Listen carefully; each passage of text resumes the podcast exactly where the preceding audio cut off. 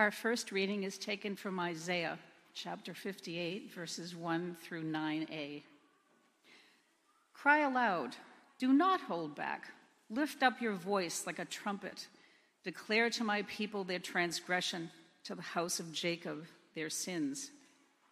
Yet they seek me daily and delight to know my ways, as if they were a nation that did righteousness and did not forsake the judgment of their God.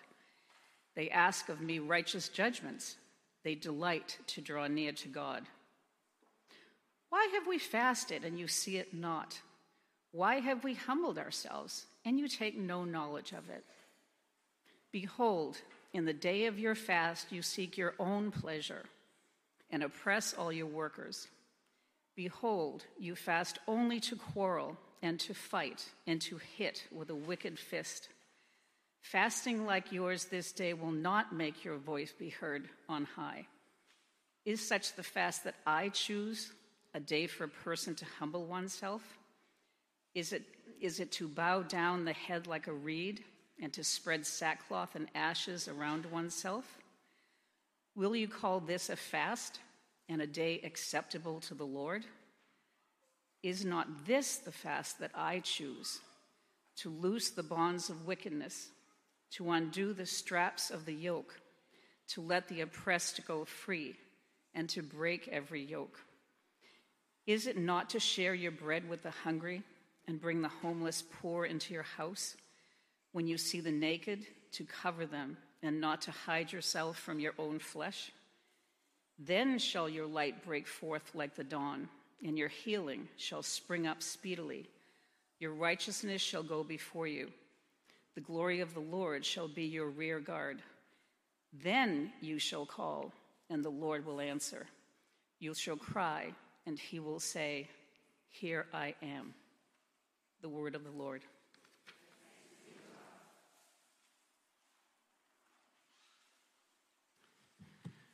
We will read our psalm, Psalm 112, verses 1 to 9, responsively. Alleluia. Blessed are those who fear the Lord and have great delight in his commandments. Their descendants will be mighty in the land. Wealth and riches will be their house. Light shines in the darkness for the upright.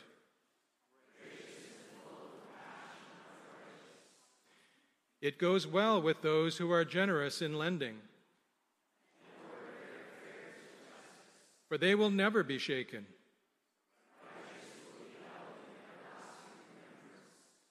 They will not be afraid of any evil tidings. Their heart is sustained and will not fear. They have given freely to the poor. Their righteousness stands fast forever. Glory be to the Father, and to the Son, and to the Holy Spirit.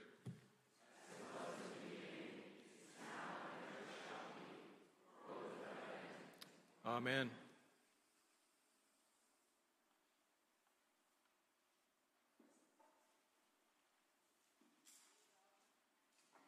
In the fourth year of King Darius, the word of the Lord came to Zechariah on the fourth day of the ninth month, which is Chislev.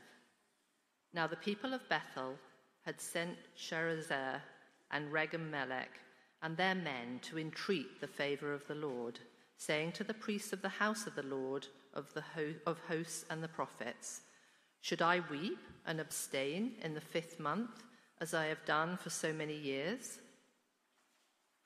Then the word of the Lord of hosts came to me Say to all the people of the land and the priests, when you fasted and mourned in the fifth month and in the seventh, for those 70, these 70 years, was it for me that you fasted? And when you eat and when you drink, do you not eat for yourselves and drink for yourselves? Were not these the words that the Lord proclaimed by the former prophets when Jerusalem was inhabited and prosperous, with her cities around her, and the south and the lowland were inhabited?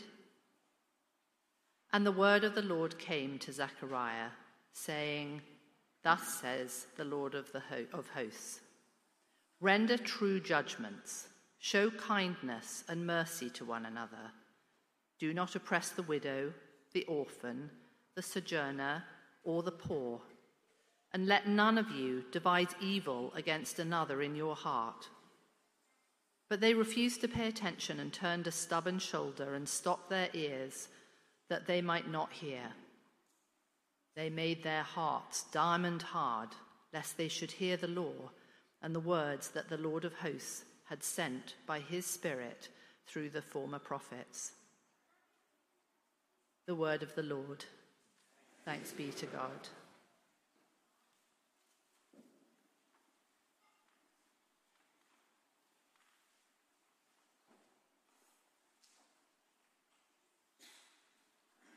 As I begin, let's bow our heads in a word of prayer.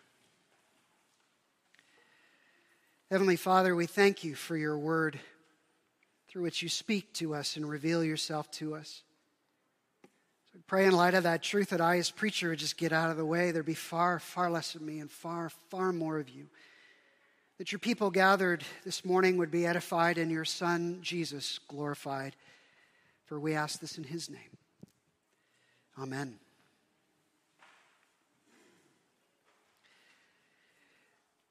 This summer, we've been reflecting on faith out of exile. After two years of being separated from one another, separated from the full life of church community, we're returning to the embodied life as followers of Jesus. And as with any new beginning, it effect, uh, gives us the opportunity to reflect uh, what do we let go of, and what do we press into such that we can live into the fullness of life that Jesus offers us. And we're being aided in that reflection by going through three Old Testament books, three minor prophets who spoke God's words to his nation at a time of great transition. For 70 years, they had been exiled from their homeland, exiled from the full life of worship. And now they're rebuilding their nation, they're reestablishing their spiritual foundation. And you might ask, what business do we have applying God's words to them to us? For their situation is vastly different from our own. But as we've been saying throughout this series, God isn't really telling them anything new. He's rather reminding them of what they've forgotten rightly reordering their priorities that they might live into the fullness of life that God offers them. Now, for the first six chapters of Zechariah, we've been reflecting on visions that he received all at once. But now, here in chapter 7, there's a time jump. Uh, we move forward some two years. And the words of the prophets, they've been heeded uh, the temple is being reconstructed, their spiritual foundation is being reestablished. But for 70 years, without that central religious and spiritual authority, revisions have entered into the faith. Namely, two new fast days. Uh, one in the fifth month to mourn and commemorate the destruction of the temple, a second in the seventh month to mourn and commemorate the assassination of Jewish leader Gedaliah. And just as if we here revised our worship, I would need to go down to the diocese and get permission to do so, they send a delegation to the temple to say, Can we keep these fast days? Is this right in our tradition? Now, what possible relevance could such an obscure theological question have for us? Well, God's response addresses the human heart, our hearts, inviting deep renovation that is as applicable now as it was then. Because lots of things change, but the human heart usually stays the same. You see, in response to the question around fasting, God, through Zechariah, asks a penetrating question. Verse 6 when you fasted, when you abstained from food and drink, did you do that for me? Or let me ask it another way, God says, verse 7. When you eat and drink, don't you do that for yourselves? For your own nourishment? For your own enjoyment? By implication, then, God is saying, You're fasting, you're, you're abstaining, you're weeping and wailing over your losses, is for your own sake. You're doing this for yourselves. Now, we could hear that as incredibly insensitive, couldn't we? I mean, here is this nation, this people who have faced unbelievable national and personal trauma. They've had war, death, devastation, exile, their culture stripped away. They have reason to weep and wail. Is God saying to them, Well, come on, that's all in the past. You've got to get over it and, and move on with your lives. Well, I think this passage, like any passage, has got to be heard in the context of the entirety of Scripture. For the Scriptures invite all of us to emotional honesty, to face our pain, our suffering, our trauma full in the face, to grieve, to wail, to mourn, to cry out our anguish, for such lament is good and right and healing in itself. Because unless we express it, we're going to bury it, which, like an infectious, festering wound, often spreads out to impact every other aspect of life. But just as there is a season of lament, there needs to be a season of healing, forgiveness, restoration. And it seems here that God is inviting them out of that season of lament to healing. For their lament has become self serving. Now, how can remaining in sorrow and anguish be self serving? Well, let me share a story that I think helps to answer that. About 20 years ago, a young woman joined a small group I was hosting in my home. She was new to the church, and over the course of her time with us, we got to know us. She got, we got to know her, and she got to know us. We heard her story. And her story was one of the most devastating stories of trauma in a home life that I have ever heard. As her small group, we came around her in love and support. We got her out of the home, we got the authorities involved, and she lived with us for a time. Years passed, and our love and support of her continued. And then in love, we invited her to chart a course toward healing, restoration, forgiveness. She balked. And while the relationships remained intact, she slowly drifted away and began to attend another church community. Like us, they heard her story, came around her, loved, listened. Years passed. And then they, too, in love, invited her to chart a course toward healing, forgiveness, restoration. Again, she balked, drifted away to another church community, and the pattern continued. Now, she and I remained close throughout.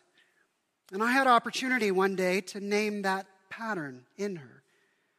It seems, I said, that you long for the love and support that you receive when others first hear your story.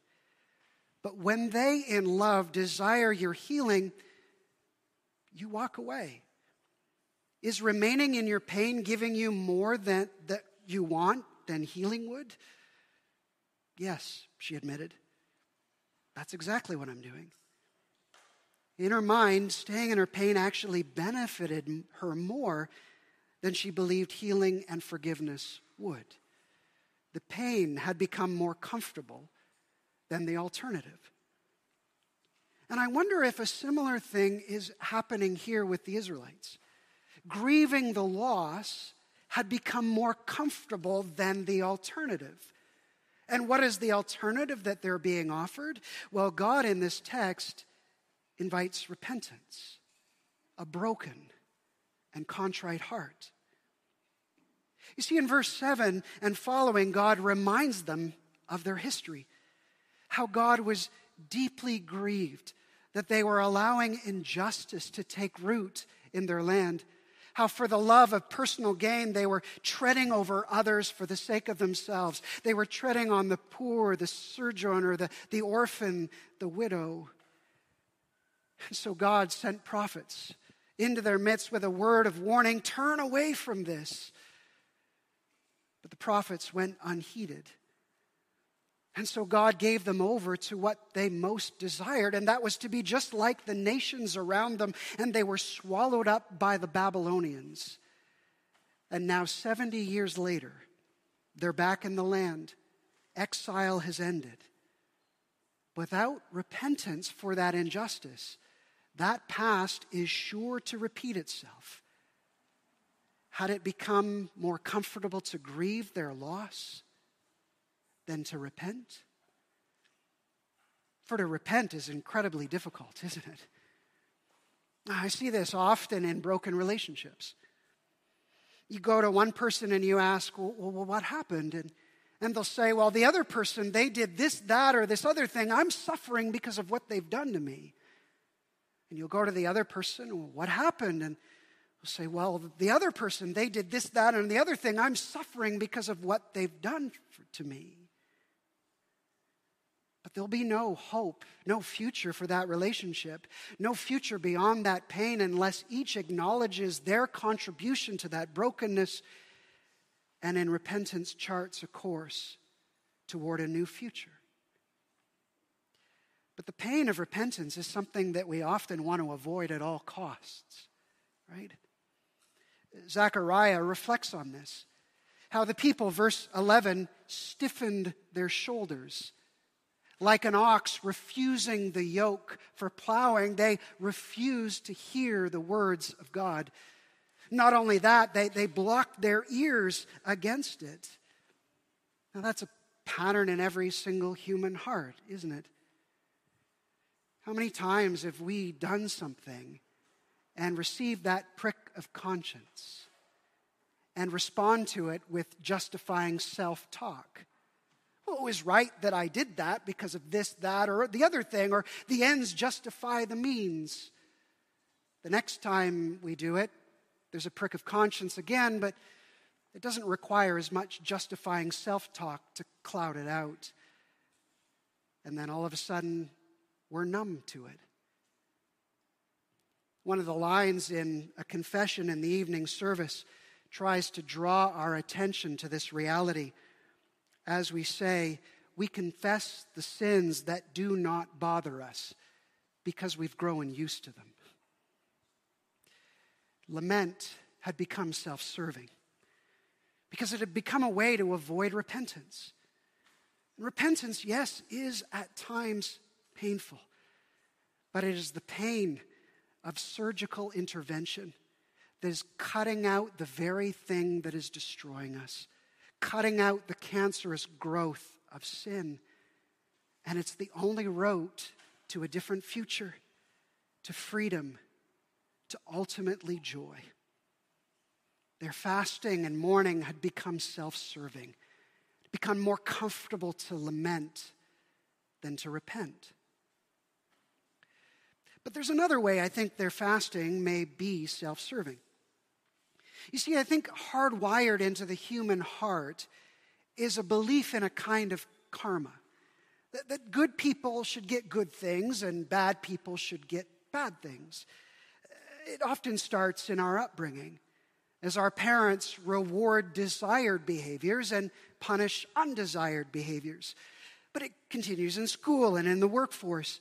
Achievement is rewarded with acclaim and, and promotion. Don't meet the mark? Well, you're passed over. All of life seems to hardwire into the human heart good people should get good stuff and bad people should get bad stuff. It's no wonder then that we often approach God out of that same mindset. Which of us is not engaged in a prayer to God that goes something like this God, if you could just give me this, that, or this other thing, then I'll do this for you. I'll go to church more often. I'll be a, a minister or a missionary. I'll do this for you. Which of us has not gotten into a period of suffering and not thought, what wrong have I done to deserve this? Good people get good stuff, bad people get bad stuff.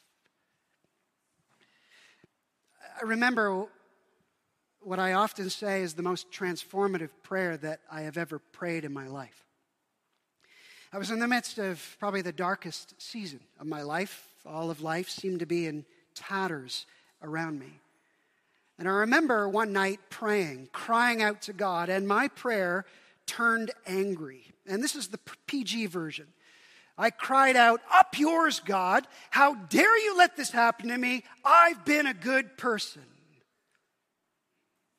I say that as the most transformative prayer I ever prayed because it exposed something in me.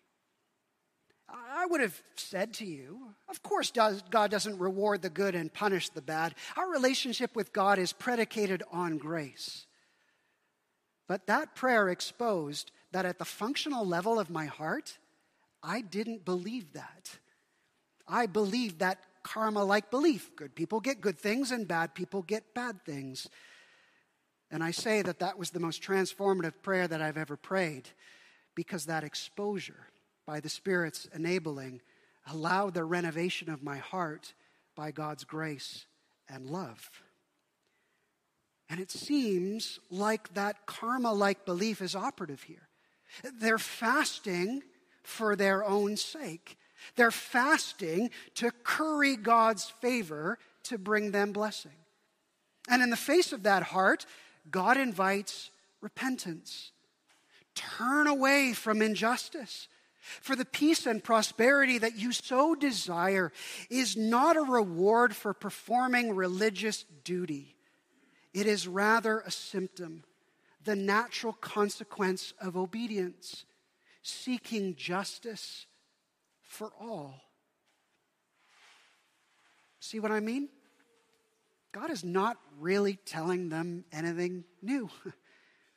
He's reminding them of what they've forgotten, rightly reordering their priorities, telling them what is central to the heart of God justice, love, care, concern for the, the downtrodden, the poor, the marginalized, the, the orphan, the widow. Self serving love of gain on the backs of the poor is to have no place amongst his people. Out of exile, he invites them to repent of injustice. Now, we live in a season, a time where justice is front and center. Right? We're, we're seeking as a nation, a people, to become more and more aware of systemic injustice. There's this deep care and concern in our midst for the poor and the marginalized. If we turn on the news this week or our social media feed, many in our nation were giving rapt attention to the Pope's visit, eager to see his time in Canada bring not only an acknowledgement of the harm the church caused in and through residential schools, but also yearning for concrete action that would bring about healing and restitution, a new future for Indigenous peoples. But while there's this shared yearning and desire for justice, it's often disembodied, isn't it? Uh, social media will, will fill up with moral outrage and will often speak of virtue signaling. We have our pins, our shirts, our hashtags, our justice oriented overlays on our Facebook profiles. But do such commitments actually lead to justice? to real change? In his book, Incarnate, Michael Frost tells the story of attending a U2 concert. And if you've ever been to a U2 concert, you know that their lead singer, Bono, often uses the opportunity to draw attention to the injustice that flourishes in our world. And between songs, Bono began snapping his fingers rhythmically. He said, Did you know that every second, somewhere in the world, a child dies of preventable causes? He issued a rally cry Together we can make poverty history. And the entire crowd erupted in cheers. Together we can do this. And the crowd went wild. At the end of the concert, the concert goers began to file out of the stadium and were met with a scene that we're often met with when we come out of a concert or a sports event homeless people panning. The crowd committed to ending poverty just a few moments before couldn't even make eye contact, ignoring the pleas for help. Justice so often seems to be an idea that we're committed to without attending action. So, as we respond to the call to repent of injustice, what will renovate the heart toward justice? It's interesting that we so often try and motivate toward justice by guilt and shame, right? You have so much. You're so privileged, a privilege that is built on the backs of others. Or we try and motivate by sentimentality. We show images, pictures of those suffering and in pain, but those motivations rarely work because we have natural defense mechanisms built up against them.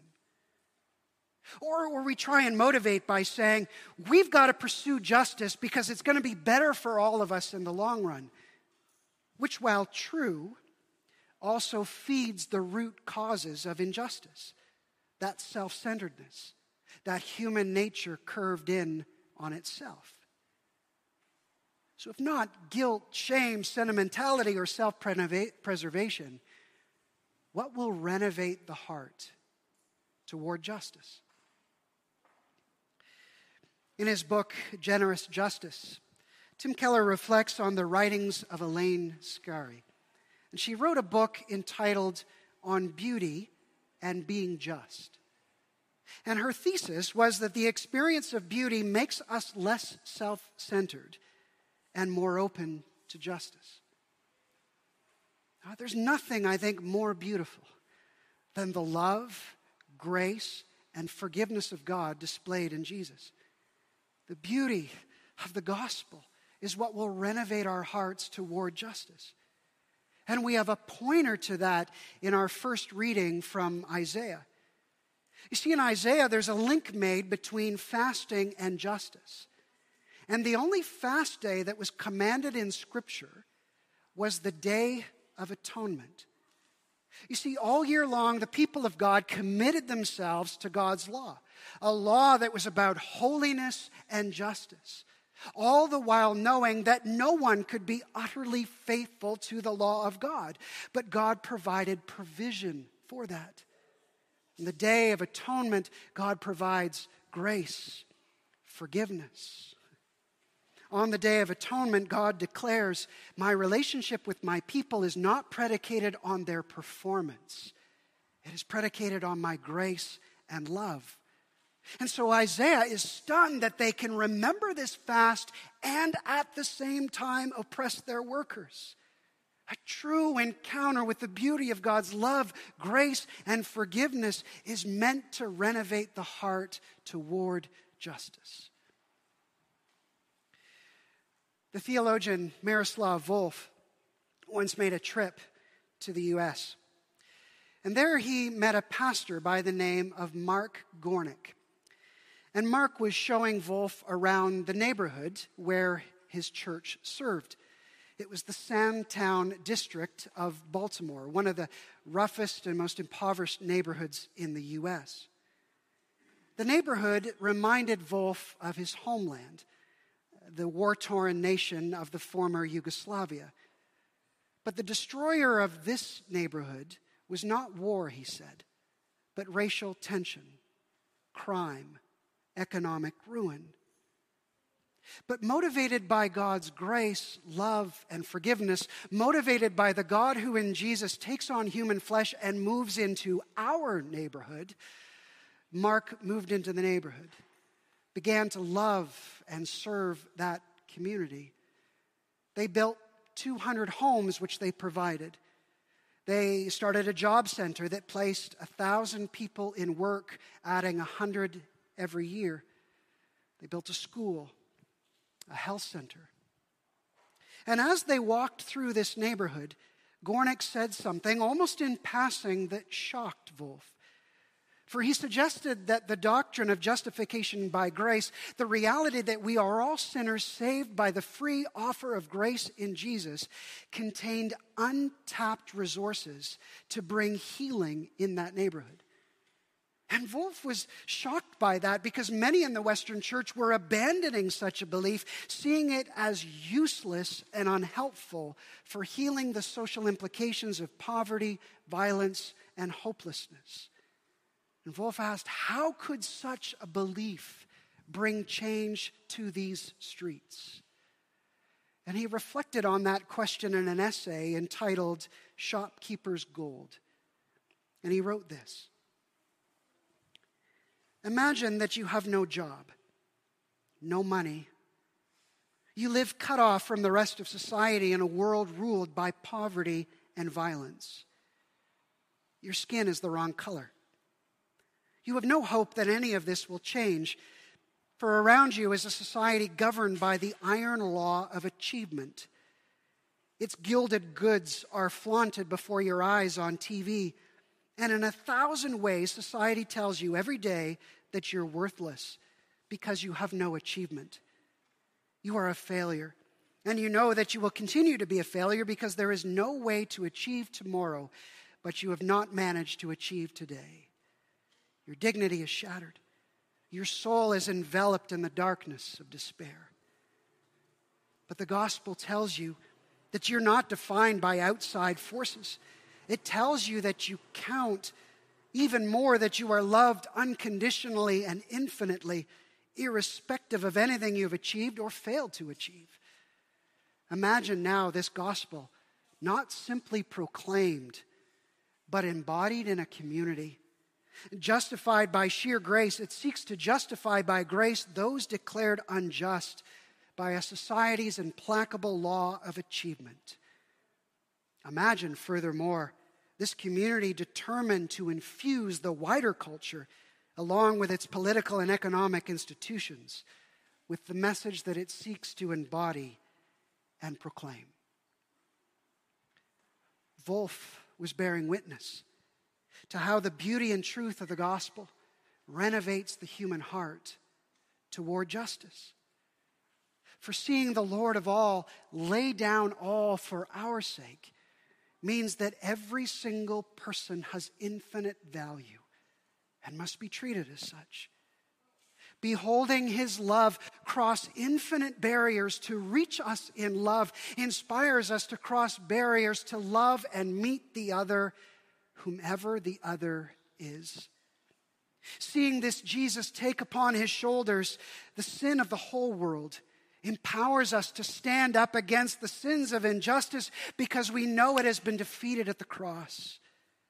Beholding him rise again, ushering in a new creation, gives us boundless hope that when he returns, he will flood the earth with his justice, meaning our work is not in vain receiving his spirit means that the power that raised Jesus from the dead is at work within us, making new creation come about in us and through us. And so may we, as we face the injustice of our world, repent. And receiving his free offer of grace and forgiveness, may the beauty of the gospel transform our hearts toward justice for we yearn for this. We pray for this. In Jesus' name, amen.